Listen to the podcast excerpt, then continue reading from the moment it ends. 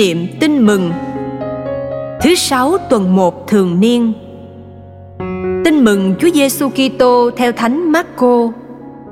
Vài ngày sau, Đức Giêsu trở lại thành Ca Phác Na Um. Hay tin người ở nhà, dân chúng tụ tập lại, đông đến nỗi trong nhà ngoài sân chứa không hết. Người giảng lời cho họ. Bấy giờ, người ta đem đến cho Đức Giêsu một kẻ bại liệt, có bốn người khiêng. Nhưng vì dân chúng quá đông nên họ không sao khiêng đến gần người được. Họ mới dỡ mái nhà ngay trên chỗ người ngồi làm thành một lỗ hổng rồi thả người bại liệt nằm trên chõng xuống. Thấy họ có lòng tin như vậy, Đức Giêsu bảo người bại liệt: "Này con, con đã được tha tội rồi." Nhưng có mấy người kinh sư đang ngồi đó, họ nghĩ thầm trong bụng rằng: Sao ông này lại dám nói như vậy?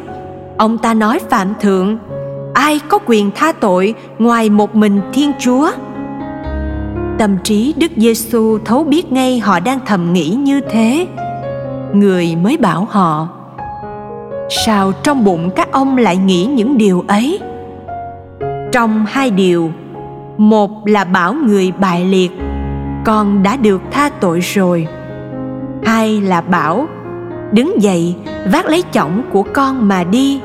Điều nào dễ hơn? Vậy để các ông biết, ở dưới đất này, con người có quyền tha tội.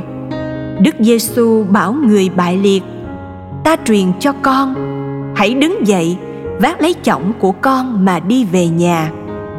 Người bại liệt đứng dậy và lập tức vác chõng đi ra trước mặt mọi người khiến ai nấy đều sửng sốt và tôn vinh thiên chúa.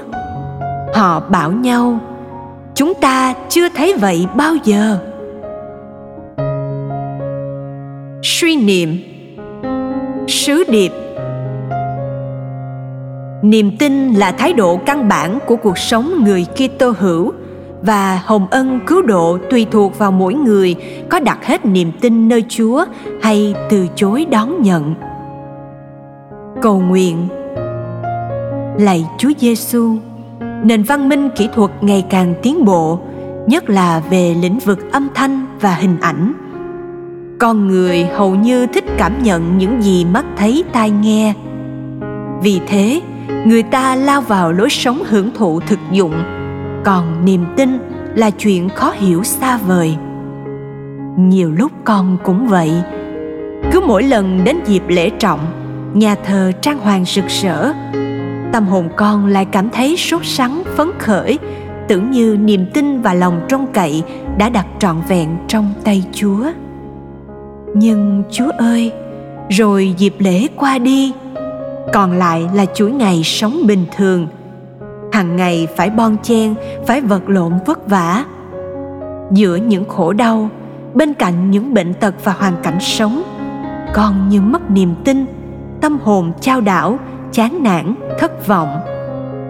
Đôi lúc con cũng tỏ thái độ như những kinh sư, không tin vào quyền năng chúa. Tuy không dám công khai phủ nhận, nhưng con âm thầm buông xuôi cho trần gian lôi cuốn, đến nỗi không còn nhận ra lòng thương xót và quyền năng của chúa. Lạy chúa, chính niềm tin mãnh liệt đã soi sáng trí khôn giúp người ta có sáng kiến mang người bất toại đến với chúa bằng cách bất thường từ trên mái nhà xuống. Ước gì với niềm tin không có gì ngăn cản được, còn đến với chúa dù trong hoàn cảnh đen tối nhất. Lạy chúa, trước lòng tin của những người đưa kẻ bại liệt đến với chúa, còn nhận ra niềm tin mình thật nông cạn. Xin ban cho con một niềm tin đích thực để cho dù con có bị bại liệt về vật chất, thể xác, thì niềm xác tính và lòng cậy trông vào chúa vẫn không thay đổi.